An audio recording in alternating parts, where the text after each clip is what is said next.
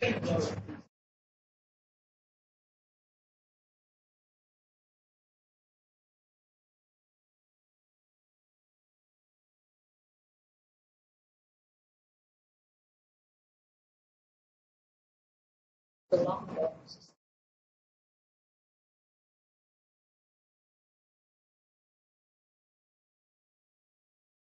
the ten thirty hour has struck. The ten thirty half hour. Okay. Let us pray. Blessed Lord, who has caused all holy scriptures to be written for our learning. Grant we may in such wise hear them, read, mark, learn, and inwardly digest them, that by patience and comfort of thy holy word we may embrace and ever hold fast the blessed hope of everlasting life, which thou hast given us to our Savior Jesus Christ. Is in essence, uh, uh, in, uh, by the way, the collect for this coming Sunday, Bible Sunday. Bible Sunday. Sunday, know, one of the words for it yeah, Bible Sunday. So, um, did you all get the extended reading list for Bible study? Yes. If you didn't get it, you're not on the mailing list, and you should get it. Because if you have that um, email, just save it. Then even though I'll send out other emails, it, you can look down. That's where you are, and there's the link. It's always the same BlueJeans link. So online people, if you got the email I sent, if you didn't get the email I sent out about today's Bible study with the reading schedule through really past Lent, then you're not on the list. You should let Rachel know and she'll put you on it. If you did get it, all you need to do is save that email and that has the reading schedule for week after week and also the, the BlueJeans link for this class is the same one every week. And it So- goes through February third. Goes, it goes past, past the beginning of Lent. We'll be into, into second Peter in the first couple weeks of Lent. But it's, it says two thirty. Because there's no February 30th, so it'd actually be March. Okay. Okay. That, did I, I, okay, so, so, Yeah. uh, good, well, this, this is a positive development. It shows that people are reading the email. Um, So, Yeah. We um, were just testing. So, uh, so the, the, the corrected thing is that, um, let's take a look at the, at the, uh, Miracles have happened. People Yes. are reading. Yes, they Yeah. The sun will stand still for two days. so that, uh, what I said was February, what I call it? 30th. Thirty will be March second. Okay. So there's an error on, I think, the very last, is it the very last one? Yes. Yeah. It was Ash Wednesday it's like the fifteenth of February.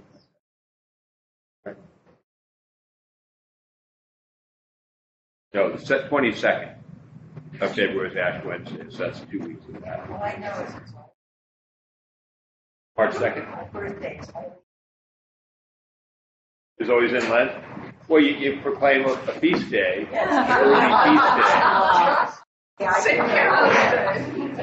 My kids were always looking for someone's birthday. The, the early, the early scheme was Jeff Wells, who I don't think he does. He used to try to trade a Sunday. So. Oh. Anyway, so we're going to work our way through James. I will let you know that next Thursday I won't be here, but Father Hayden will be here to lead the study of James 2. I will be in Colorado for the weekend to visit uh, our mission community and, confirm some kids out there. So, um, but we're carrying on. Father Hayden will be here. He's great. He's better than I am. So, uh, there we are. Good. It's complimentary. We- Yes. we- we- we- that's right. We have different at, different ways of going at things and uh, work well together. Um, so we had done some of James one last week, and I couldn't remember how much of it because there's so much in it, and we skipped a week. We just finished James one. Do you remember exactly where we left off? We didn't get far. right? We didn't get far. There's a lot in there. Um, so I, I thought we, rather than We trying. talked a lot about James himself. We Yeah. spent a lot on the history. So what did we, what did we say about James himself? Who is he? The brother of our Lord. the brother of our Lord?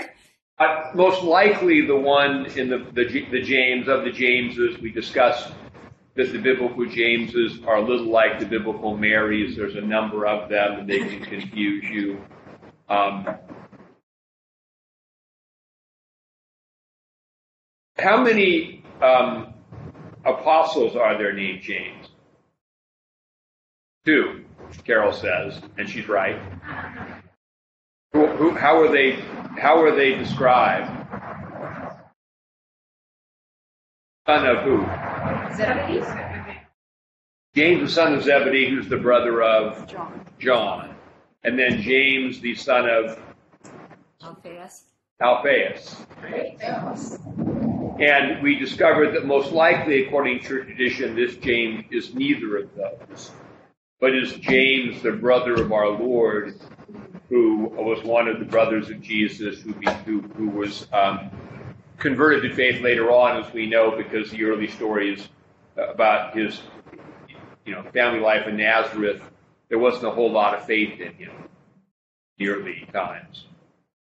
Hard to believe. Well, it, it, it might. Um, if you if you take the tradition that um, they are children of Joseph by previous marriage and therefore older, it might be hard to believe that your sort of younger half brother is the Son of God, the Savior of the world. You know, you have to warm to that idea. I mean, if he was the oldest, at least you'd have that statting. That that, that but however it is, it, it may always be troubling or difficult to believe that some sibling of yours is the Son of God and the Savior of the world. So the early lack of faith may have been due But to plus, that. if he was like way older, and Joseph and Mary went to Egypt and then came back however many years later with just introduced back to his dad. He was a grown, grown man. Yeah. So we anyway. So anyway, so that that's the James that most likely is. And what did he? What position did he hold that we see in Acts in the early church? Bishop of Jerusalem?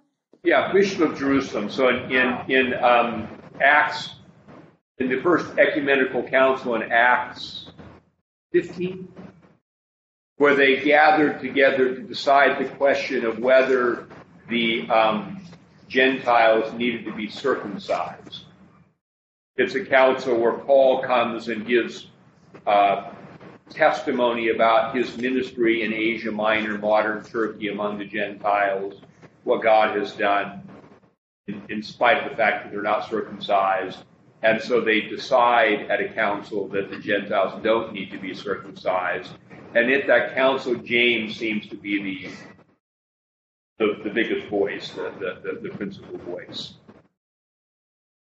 The other thing we said about James is that, we take it to James, he was martyred. I read the story of his martyrdom last time, pushed off the pinnacle of the temple and clubbed to death because he refused to renounce faith in Jesus uh, to discourage other people. Um, and that uh, the, the at least one tradition said he was a Nazarite, which means he never drank wine or strong drink and never cut his hair. Uh, and that would be like the Nazarite vow that uh, Samson, for example, in the Old Testament.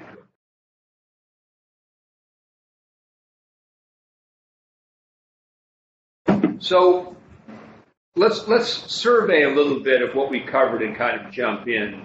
He he, he began by talking about uh, you know count it joy when you fall into trials, and this is going to be a theme that kind of governs um, a lot of the first chapter's idea of testing, because even we get down to say verse 15, it, talks about tempted, what causes us to be tempted.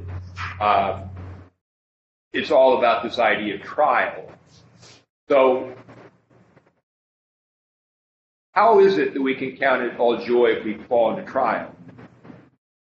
And, and, and incidentally, When's the last time you did that? You came to your prayer at the, at the day and you said, you. God, I'm really struggling, you know, praise the Lord for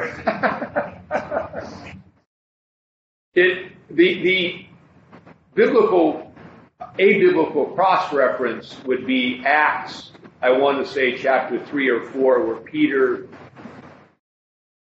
and John were arrested and beaten, which was not just like a little slap in the face, and release, And it, Acts says that they um, they left the presence of the council that had sentenced and beat them and released them, um, rejoicing that they had been counted worthy to suffer for the name of Jesus. So when was the last time? Raise your hand that if that's the thing you've done, you know, in the last couple weeks, just said, "Hey, you know, this is great." it, it usually um, for us is a a grudging after the fact phenomenon. If we look back, and we understand that God has worked in our lives and that the things we've gone through have, have created strength. If we got a little bit more maturity, we would recognize that uh, in the midst of it, that God is present in doing something. Like, um, and, and so, and counting it all joy might not be like having this, hey, it's great, because even Jesus in the wilderness or in the Garden of Gethsemane, though he he knew the purpose of the trial and that they were necessary was not like smiling. So it's not that, um, and I think so. The joy here, this is something maybe culturally we we miss, is that joy um, is is is rooted more in um, a confident sense of the presence of God with me in it and the purposefulness of the thing, even though it hurts a lot. Um, we might analogize it to um, to maybe exercise.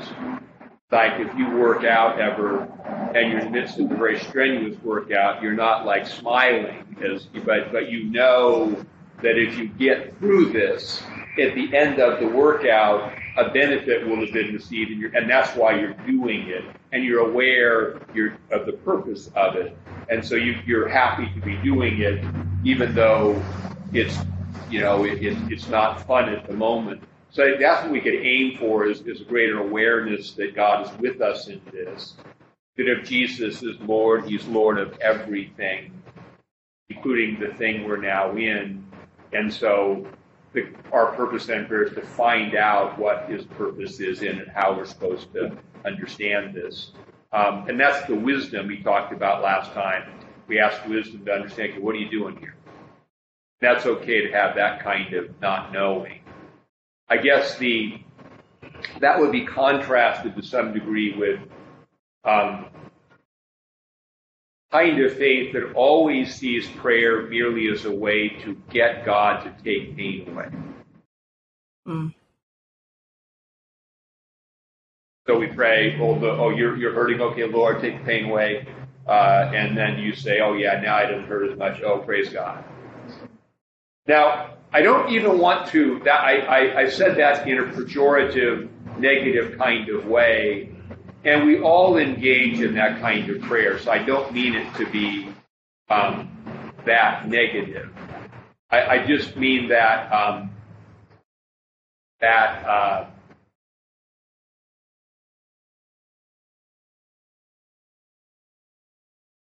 that simplistic kind of prayer, if that's the only horizon of our prayer, becomes kind of childish in its eventual orientation.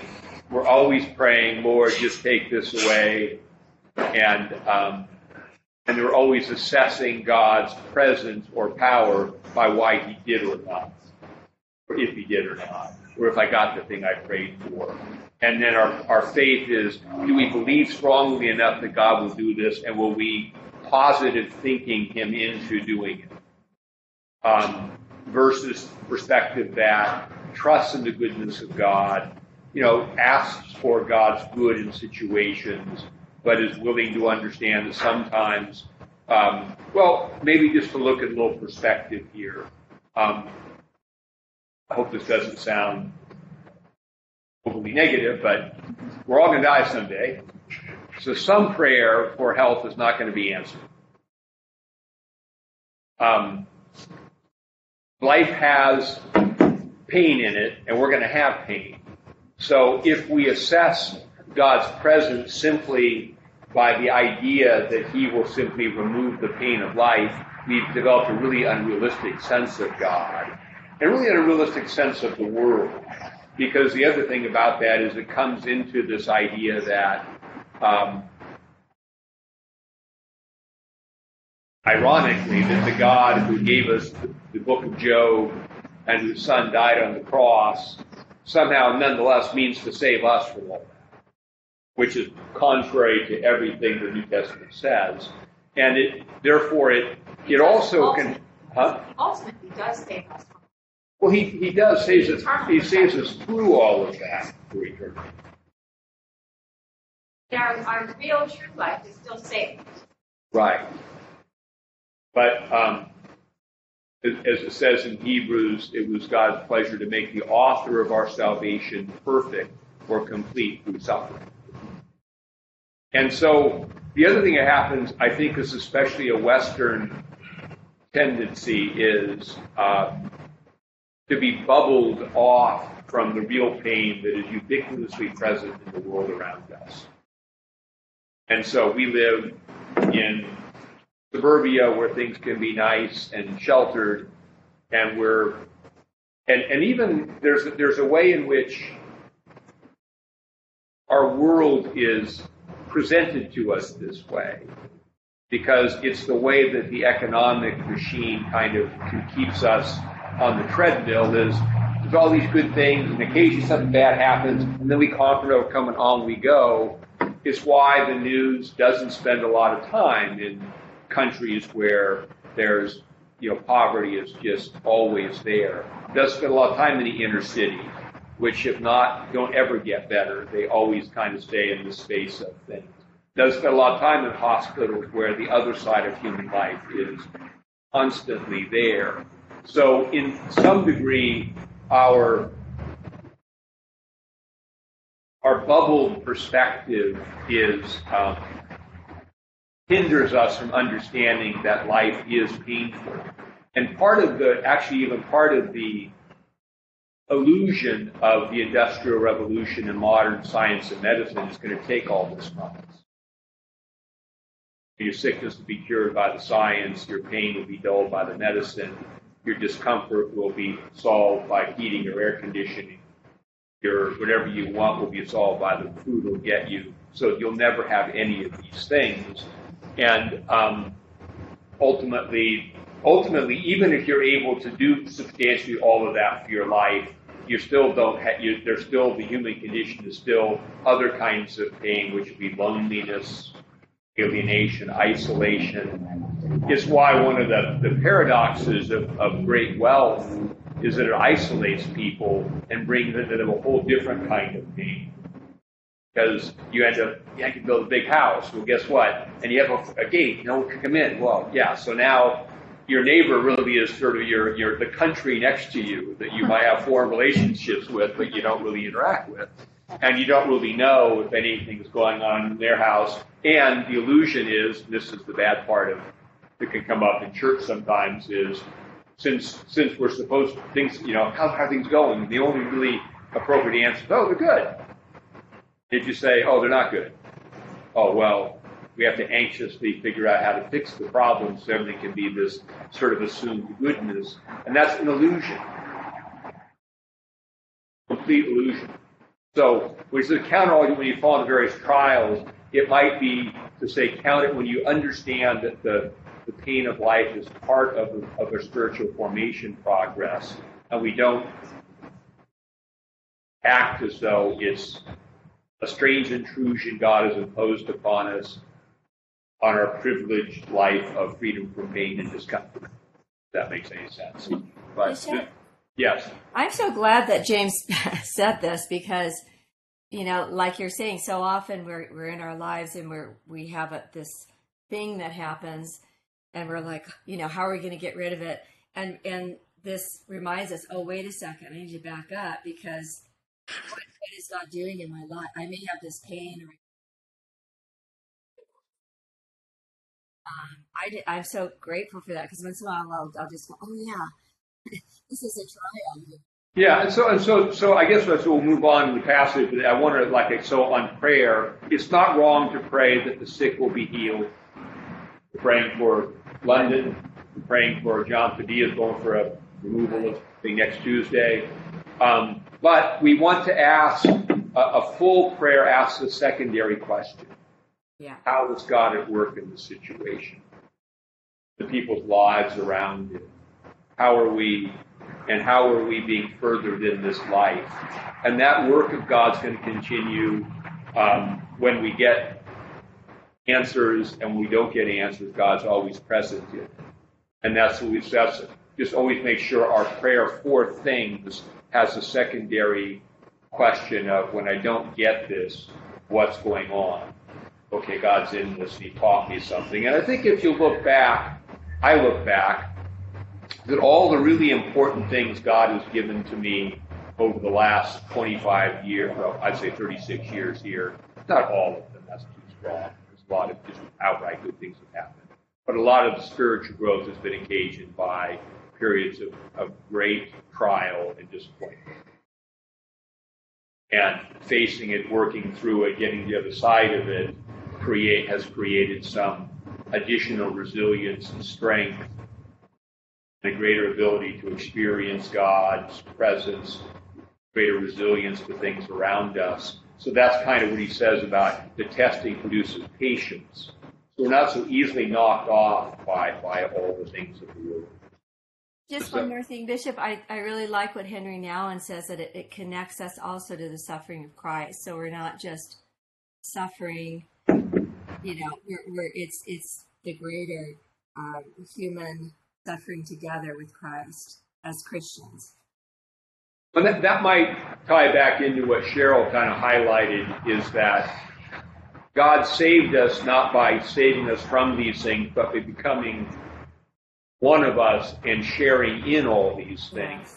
So that um, not to save us from suffering, but to make our suffering a part of His, and therefore make it a pathway to resurrection like His, so that as His faithful endurance through these things led to Easter, so our faithful endurance through these things will lead to our participation in Easter. It makes us part of His story. It connects our story to His story. I think that's excellent. That's that's I guess what Cheryl was talking about. He does ultimately save us from it, but He saves us through it from it through it. because there is, we are told that it, at the ultimate, there is no more death, no more crying, no more sorrow, no more pain. And that's where we're going, but we're not there yet.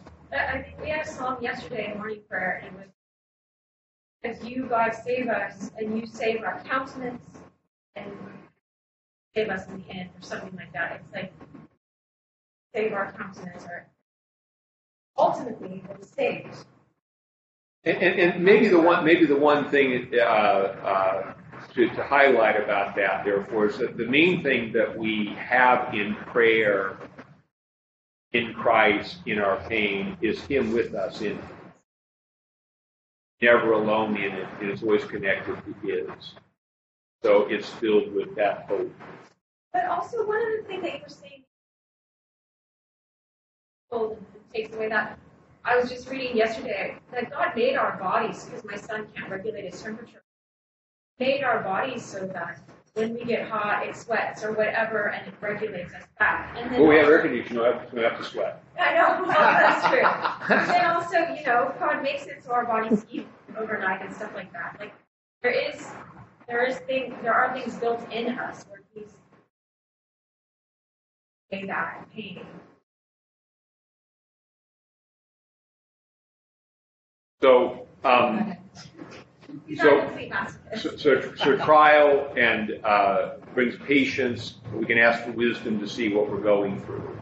And then he says in verse, uh, and we ought to ask in faith, not being, you know, double-minded, is not um, wavering in the idea that Jesus is Lord and is with us in this, holding on to Him.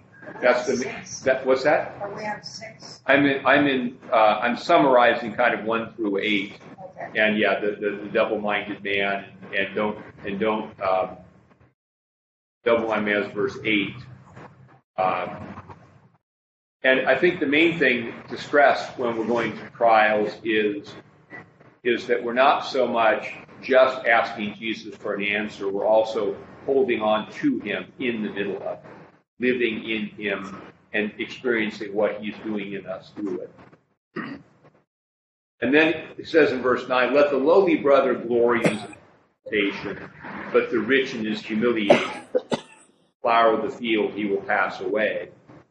For no sooner has the sun risen with the burning heat than it withers the grass, its flower falls, and his beautiful appearance perishes. So the rich man will fade away in his pursuits.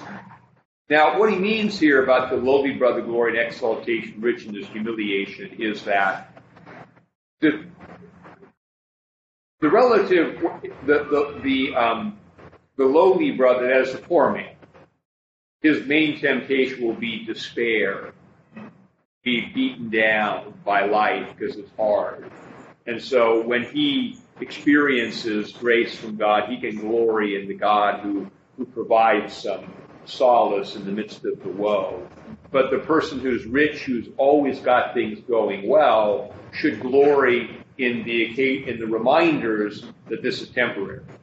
So if you're humble in something you do and you have all you need, it's like, oh, that's good because James is saying it's all going to go away. Don't forget that. And that's why money not being evil in and of itself, but always a temptation to hold on to it and trust it. So that's that's why those two things, and and so we can we can ask ourselves, you know, what we need. Do we need? And so if, we, if we're struggling with too much attachment to things, sometimes a setback, and let go. Verse twelve: Blessed is the man who endures temptation. When he has been approved, he'll receive the crown of life which the Lord has promised to those who love him. Now, endures here means we're, we're having a, serious, a, a season of trial presented. It could be a number of things. Temptation here might be, I, I don't think he's mainly thinking about an allurement to sin in the sense of like, but it could be like someone tempted to, to be unfaithful, or someone tempted to steal or embezzle, or someone tempted to covetousness. That's all part of the trial. It's also the, the simply the, um, the pain of life and discouraging results in life that overwhelm us and tempt us to give up our faith. Say the hell with this. So enduring is enduring in our faith and prayer. And this is where I think the liturgical sense of prayer really helps. That what does that mean? Well, we continue to come to the altar with the community. We continue in our daily prayers. Continue to and, and, and liturgy helps us in dry times because when we're feeling dry, we don't have a lot of energy to, oh Lord, you know, have all kinds of exuberant prayer. We can just hold on to, to the written prayers. And as we endure through and hold on to Christ through that and faithfully just try to focus on trusting God, doing what we're called to do in our state and, and waiting for Him to come to provide relief. And this, uh, receive the crown of life, I think this obviously is an ultimate statement of the resurrection, but I also think there are interim in our lives seasons where we struggle and come to a place where there's a relief of it, where we experience some kind of solace. say, give the prayer no. Instead. Well, uh, so so I guess the question would be that, that Carol, if you didn't hear online, she said, you know, I, I talked about saying hell with it, and she said, where would you go instead? It's kind of like, um, you know, what you're saying is characterized by Peter at the end of John 6, where all, all Jesus talks about being the bread of life. You have to eat his flesh and drink his blood, and no one gets what he's talking about. And of the, of the 5,000 he fed, they all went away. Most of them went away. And, and Peter, uh, Jesus looked at Peter and said, You want to go? Uh, where would I go? Left all and follow. I don't have any. So I think that the more we move on in faith, the more we get that. That, but that's a, a function of growth. The, the temptation is to give up your faith because you wouldn't necessarily go anywhere. You just, you just say, you, you become despairing. You become, um, you'd just flee into painkillers or or whatever outward anger, inward, whatever it is you would do that would just reject faith, which is which is refuse to accept God's way of dealing with you in your life. Because that's the primary complaint about God. I real I realize is we don't like the way he's running the world. All these starving people, all these wars, all these things. How, how can you believe in a God who, well, we do believe in a God who has a world, created a world, these things happen in it, and so we participate in it, and that's hard. So the temptation is to become part of that crowd. Ah. You know, and, and, and, and just flee for, for something because that, that that's the temptation. It's faith itself that you're holding on to in trial. And that's always the demonic temptation. Give up your faith. The devil isn't just interested in your garden variety sin.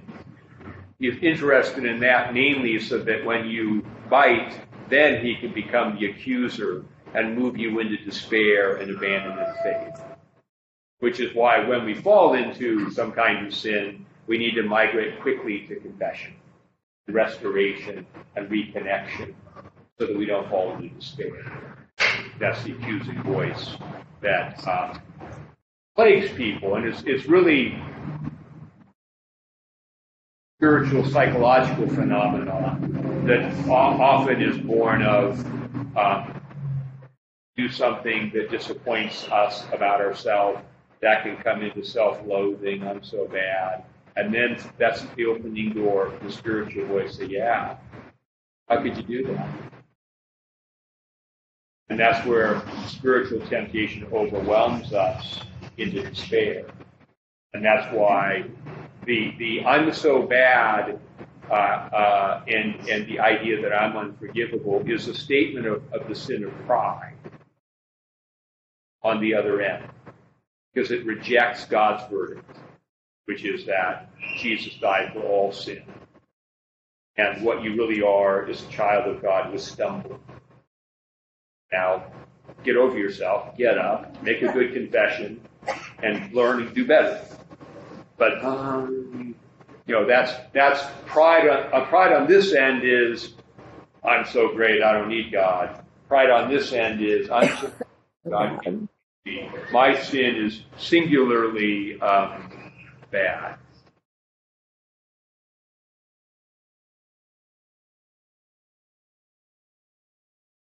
Um,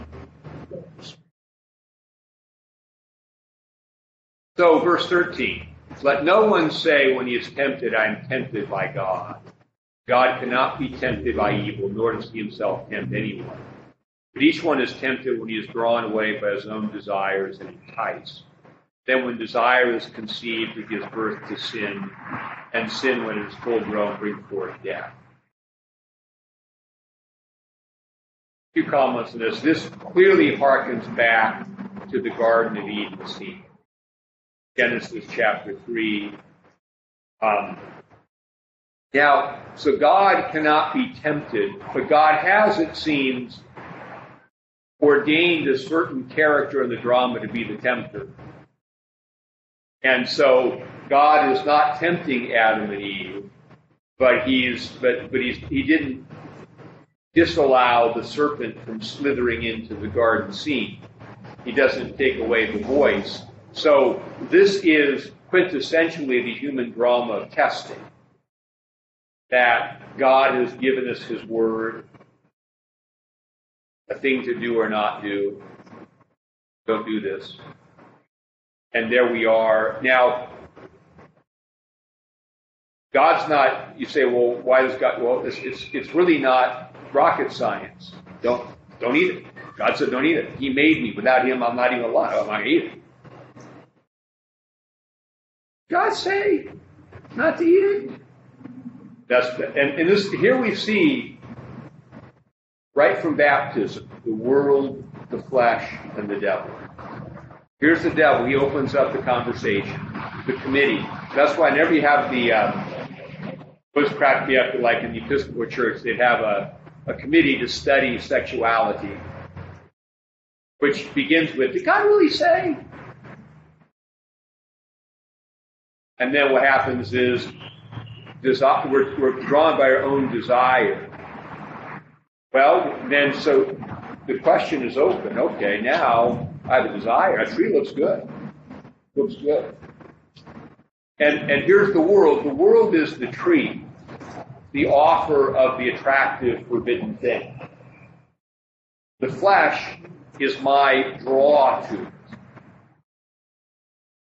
World, tree, flesh, me, the devil, me. And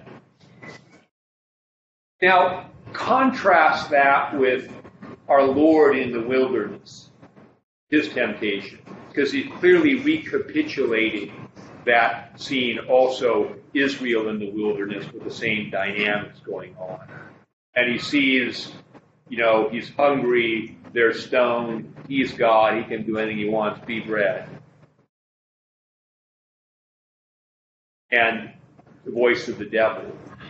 The difference between um, Jesus and us in our fallen state is that Jesus is the Word of God, and he knows that God does not want him to use um, to pervert the power of God to make cheap food, but he's supposed to endure through this season, through this this uh, period of hunger, and not not give in to some cheap way out.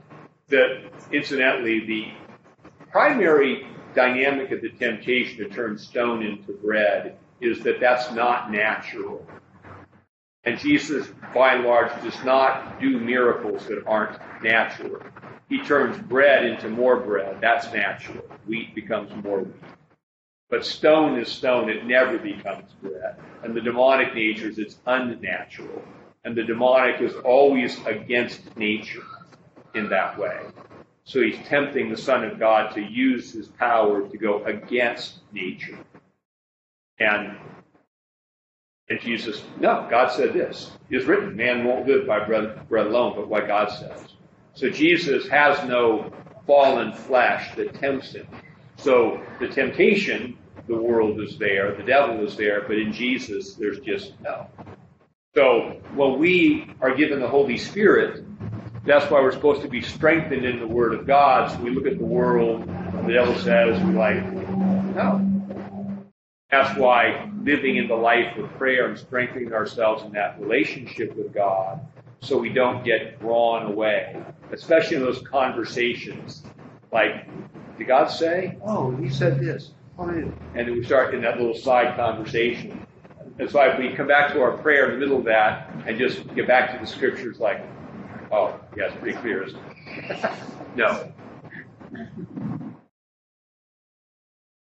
And those are the poles of our life, are the fallen self, Genesis 3, redeemed self, Matthew 4, Jesus in the wilderness. We're growing into that. So our uh, our testing in the wilderness of this life, which you hold on to God's word and fortify the flesh that is put to death those desires, which simply means you say no. Oh, I liked uh, what Dallas Willard said about fasting and the appetites is they're like spoiled children. No. That's why fasting trains us to say no. If we learn to say no to things we've resolved not to do in little ways, we develop the ability to do it in bigger ways. Um, verse 16 Do not be deceived, my beloved brethren. Every good gift and every perfect gift comes is, is from above and comes down from the Father of lights, with whom there is no variation or shadow of turning. He doesn't change, which means he doesn't tell you not to do something and then change his mind and say, oh, that's okay. So his word is certain. We know it's that way. Also, his faithfulness is certain. He doesn't say, I will never leave you and then take off. Of his own will, he brought us forth by the word of truth. We might be a kind of first fruits of his creatures. So then, my beloved brethren, let every man be swift to hear, slow to speak, slow to wrath. For the wrath of man does not produce the righteousness of God. Therefore, lay aside all filthiness and overflow of wickedness, and receive with meekness the implanted word which is able to save your souls.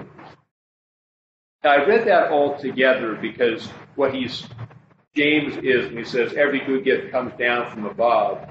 So when we think about ourselves as the contrast of the old man Adam in the garden and the new man Christ in the wilderness and our desire, we are born into that condition of the old Adam.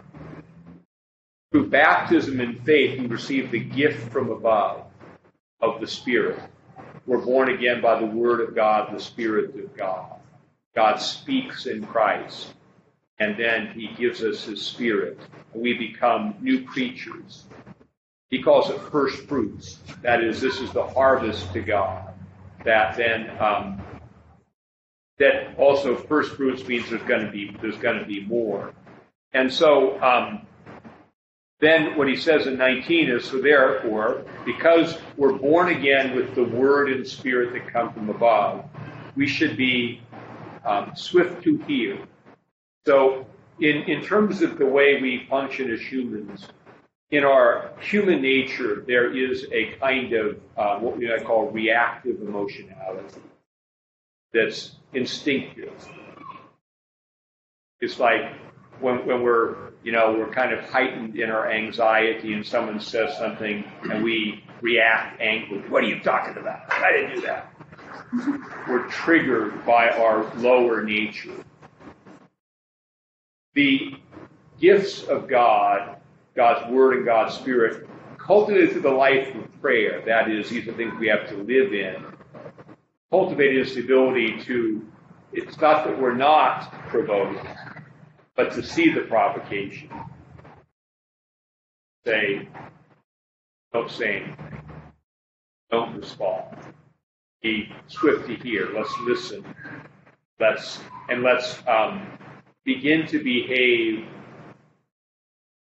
Develop the ability to behave responsibly from the foundation of the gift of the Spirit and the Word of God when we think about things, rather than reactively in the moment based on how we feel. And that's spiritual growth is this migration from reactive, visceral, anxious action into thoughtful, prayerful, reflective. And that's our true self, is who we are in Christ. We act thoughtfully, reflectively on the word and principles of God. Reactively is our is is our own is our old is the old man captive to all the desires around us. And so we're swift to hear, slow to speak, slow to wrath. And a lot of times the way this plays out in a very practical way is when you find yourself in a tension space, like this is why breathing and praying is helpful. Our breathing, just say the name of Jesus, but resolve not to say or do anything of significance while you find yourself in that reactive space. You get out situation, go take a walk, center yourself on who you are, and then when you and then decide whether you want to say anything at all. A lot of times, I just I just determine. I, well, it goes like this for me. Like, I'm gonna say something. Okay, now, if, if I have the grace not to say or do anything, gets his face, you know, I'll pray a little bit, and then well, I'm gonna write an email about that. Give it another day. Nah, two more days. That's how that's how it plays out for me. And sometimes I've had this. Sometimes there's the visceral, momentary temptation. Sometimes the secondary, less visceral but still visceral temptation to write the email, and it's not as bad as by just. But I still had an email full of rea- a little bit of reactivity. Ah, gosh, another day. Father Dave used to say, you know, if you're, if you're angry, you know, take a day, and then when you get out the day, take another day. And then if you're still angry, take another day. So you're not angry. now this is this is acclimating to a, a way of functioning that is rooted in prayer. And it takes we're at, and this is how spiritual growth happens. By nature, we react, act out of visceral desire. The, the Spirit and the Word of God develop in us. It's not magic. It's a planted seed. We've been begotten by this, but only by, by, by the disciplines of worship, the disciplines of daily prayer, the hearing the Word of God, and then practicing saying no to, to, to, to the visceral and saying yes to the will and Word of God. Do we grow into into people who become the first fruits of God's creatures, that we reflect the glory of God in the midst of a world that's going a different direction. So we um, we lay aside the filthiness and wickedness, and we talk about this like I mean, you know, we may not be like mired in filthiness and wickedness, but in a visceral state, we're capable of some things, and it looks different from each of us. We're capable of resentment and whatever it is we're capable of. That's we're laying aside. Receive again. Uh, the implanted word which is able to save your souls. We're always coming back to the word of God to receive it. And he goes on from there in verse 22 to say, But be doers of the word and not hearers only, deceiving yourselves. And so, um, this would be here, I think, not just thinking about the resisting of temptation, but in a certain sense, the positive injunctions of the gospel to love, which he will get to. Um, so receiving the word of God, we're, we're, told we should love one another as God, as Christ has loved us. Um, perhaps the best way to really combat temptation uh, after staying in our prayer is as we enter into the world, being active in love. That what do I mean by that? So we enter a situation, okay, what's it look like to love here? Positively do the good, instead of just being sort of passive people running through life trying to not sin. Instead, um, if we're if we can actively try to do the good in every situation. I mean, like I silly things like this for me because I'm impatient. Um, so like any line, grocery store, you come up, you want to get out of there, and three people in line, and then you know that guy at the front, you know, hey, how much would this cost? Price check.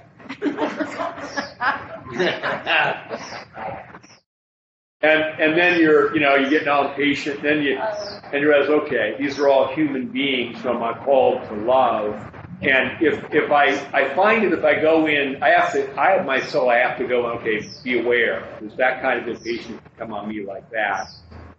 And sometimes it's all I can do kind of breathe and pray and just let it go. Maybe even pray, hey, Lord. And maybe instead of like getting angry at the teller, realizing this isn't fun for him or her either. And then if I can come and, and maybe offer a kind word after three people have told her that the price was mismarked, that this is bad. Uh, yeah. So, but this is what instead of being doers, I think has to do um, with an active engagement with living out what God says to do. In Ephesians, where he talks about putting on the whole armor of God, um, there's one part of the armor that says having your feet shod with the preparation of the gospel of peace, which means you're walking in it. So that if we're actively loving, we don't tend to fall into sin. If we're passively just trying not to be overcome, we might hold on, but it's harder. So that's why he says, Be doers of the word and not hearers only, deceiving yourselves. For if any is a hearer of the word and not a doer, he is like a man observing his natural face in a mirror. He observes himself, goes away, and immediately forgets what kind of man he was. So I think this is, to some degree, what James is illustrating here is a common experience because forgetfulness is maybe at the root of temptation. How so? Well, when we're in full remembrance of who we are, we're children of God. Um, so let's say we come to the Eucharist and we receive the body and blood and the grace of forgiveness is there. This is who I am. Of course, I'm going to go out and do all the good works. But a day later, in the line of the supermarket, that's forgetfulness. That's, I'm going, I forget I'm a child of God, I become a viscerally impatient citizen of the world, and everyone's in my way, and like in traffic, don't they know I'm late? Because no one else has anywhere to go. It's just me. but that that's and and um, so that's forgetfulness, and that's why the the maintaining of a prayerfulness it doesn't make our besetting temptations go away. What we can develop in the spiritual life is an awareness of them, because this is what how I think the spiritual life develops is. Um, we remember who we are in our prayer. We go into the world, and in our very immature states, small triggering things send us right back to, and we come back, oh, we whistle bad, and we fast, and we do it. Because we move along, what what we the first step of growth is awareness. Ah, I see I'm getting impatient. And if there's an awareness of impatience, that's the first step because I'm not just immediately becoming the, the reaction. Does that make sense? And then, and then I think this is why the, the carrying of our prayer with us, where we can breathe and pray in the awareness, okay, I see anger, I see this, and then weathering the storm of it so we don't, we remember who we are. And in, in a certain sense, as a model of the spiritual life, I would say that um,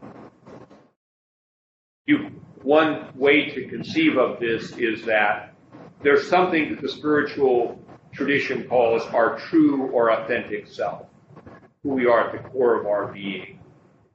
This is um, who we are because of the baptismal gift of the Spirit, where we have been declared to be children of God. And so we have something at the core of our being that is us. These emotional impulses tend to be both provocations from the world, but also tend to be parts of us that have emotional memories of things. So why, um, so, so, for example, um, if if there's situations in life where um, I was always made to be somewhere I didn't want to be, a line will trigger that part, and that's a part of me, but that's not. It's an emotional thing. That's the part of me, but it's not me. It's an emotional memory. And so strengthening our true self in the prayer is holding on to that true self so we can be aware of the emotion or the thought and not overwhelmed by it. But when our, our sense of self, our identity is, is um, you know, when we're in a weakened state or when it's not very well developed, the emotion overwhelms us and we become the emotion. Instead of seeing that I'm impatient, I just become embodied impatience. You've seen when people, you know, I, perhaps you've seen like you've actually done it like I have, but you can see it around when somebody becomes completely overwhelmed by emotionality. There's no self in them. They've lost their self. And prayer is really about holding on to ourselves. The more we hold on to our true self in Christ, the more we can be aware of other parts, emotional memories we can see and process. And there's other work we can do with that in terms of how we, when we get out of the tension spaces, understand, well, God, what was that impatience about? And it might recall a memory that we haven't maybe really worked through or whatever, but that's how that works. So, forgetfulness. Remembering who we are in our prayer, going into the world, being drawn away from that self into by world, flesh, and devil, and developing to hold on to ourselves to see the thoughts and emotions, but not act out of them. but he looks into the perfect law of liberty and continues it. And is not a forgetful hearer, but a doer of the work. This will be blessed in what he does. And the spiritual life is um, a process of growth, always involves a process of crawling, walking, falling, walking more, falling, walking. And so um, becoming not a forgetful hearer is a process of growth. We will all at times be forgetful hearers. And so we don't want to turn this to moralism, like I once, I, I, I, I fell into temptation, I'm horrible on the hook. But we want to, to realize that that wasn't who I am. We come back to remember and strengthen who I really am. And we grow stronger in a relationship to it so that over time, we're less forgetful and more recollected and remembering who we are then we're blessed in what we do because as we do what God says to do, blessing accrues to that. We fall into temptation, no blessing accrues to that. What, what, what accrues to that is feelings of guilt, feelings of inadequacy, feelings of self-loathing, not happy with ourselves. And that's why that must be remedied by confession. Confession and ongoing repentance for an Advent season of preparation. These are essential parts of the Christian life. Um, that keep us connected back and restore us to grace.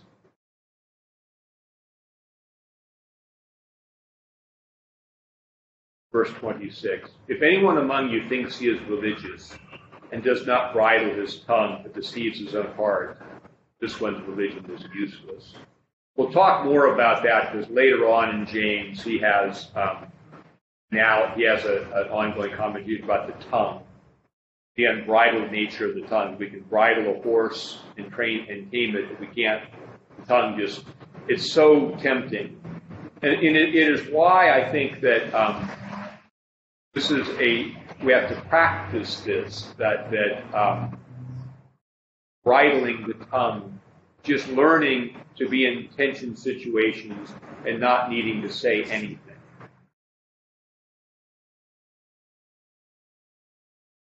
Take practice. Sometimes I do better than other times.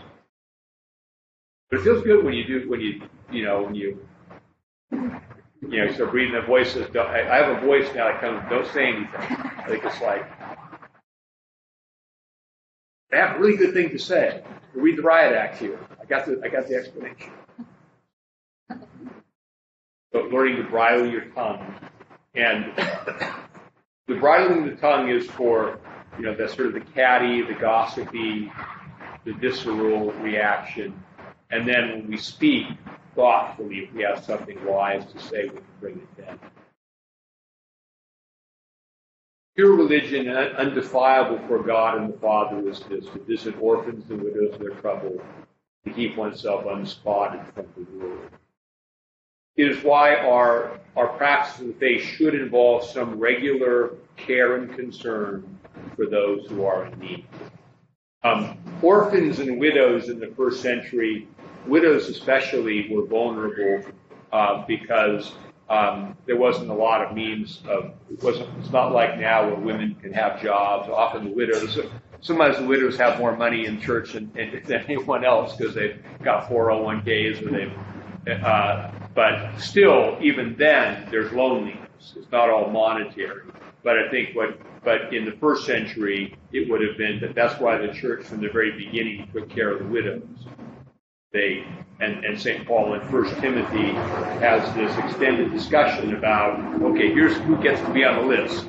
If they have any family, if they have family, let them take care of them. But if no one, okay, they can be on the list. And then there's an order of widows who will then do pray and do works of charity for the church, and the church will then care for them, make sure they're housed and fed.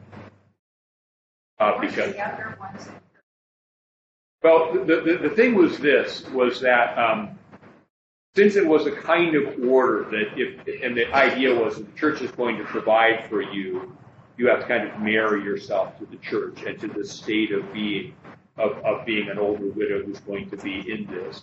So if you're a younger widow and got on the list and partook of this, then you want to get married, you left it. Because you, that, that it was really a covenant relationship between you and the church. The church can take care of you, and you're going to do this.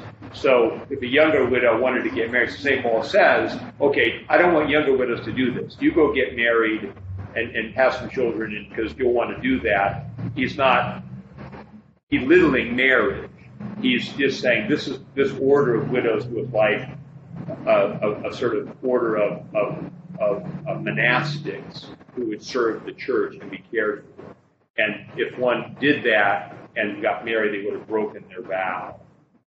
That's, that's, that's, So, I got a question about definition of religion. We use it synonymous with faith. I, well, I think I think here he would talk about religion being your your actually practice of the faith, because James, for James, there's no abstract faith. If you believe, you will worship God. You'll be together with the, the believers in church. You will love the widow and the stranger. You will, you know, don't. We'll get into. Well, Father Hayden gets uh, this next week to chapter two, faith and works. But James is extremely Jewish. There's no separation of spirit from body. What the word says to do, you do in an embodied way. So your religion is the outworking of your faith. The, the, um, the good works you do that show that your faith is real.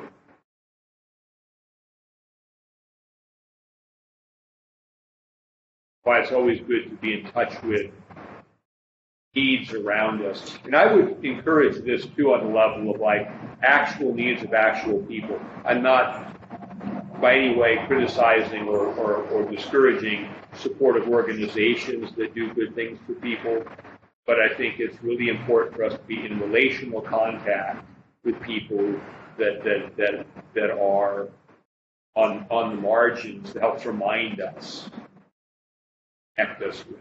So he says, visit the, uh, the, the fatherless and widow. Don't like think, oh, no, I do that horrible or something. Because we don't have a lot of that around us. There are always ways, though, and this is this is one of the things I think that that as members of the body of Christ, there are way more needs around than we think. And in the, for example, even in a wealthy area like Newport Beach, know, surrounding areas, there's a ton of loneliness and hurt and pain and we as Christians ought to be aware of that. And where can we be in touch with it? Where can we? And that kind of keeps us grounded and reminds us that this world is passing away. The illusion of the world is we're going to fix everything already. And that's why the, the needs that are around us tend to be ignored, except, except as something can be surfaced and fixed, because it undermines the narrative of the perfectibility of the world. But the more you're in touch with the real pain of life, God's like, this, is, this isn't really working. That's a good thing to be reminded of. Pure religion is to visit the father, the orphans, and widows. one spot.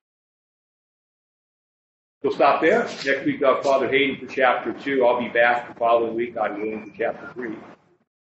Let us pray. Lord, bless us and keep us. The Lord, make his face to shine upon us, be gracious unto us. The Lord, lift up his countenance upon us and give us peace, today and forevermore.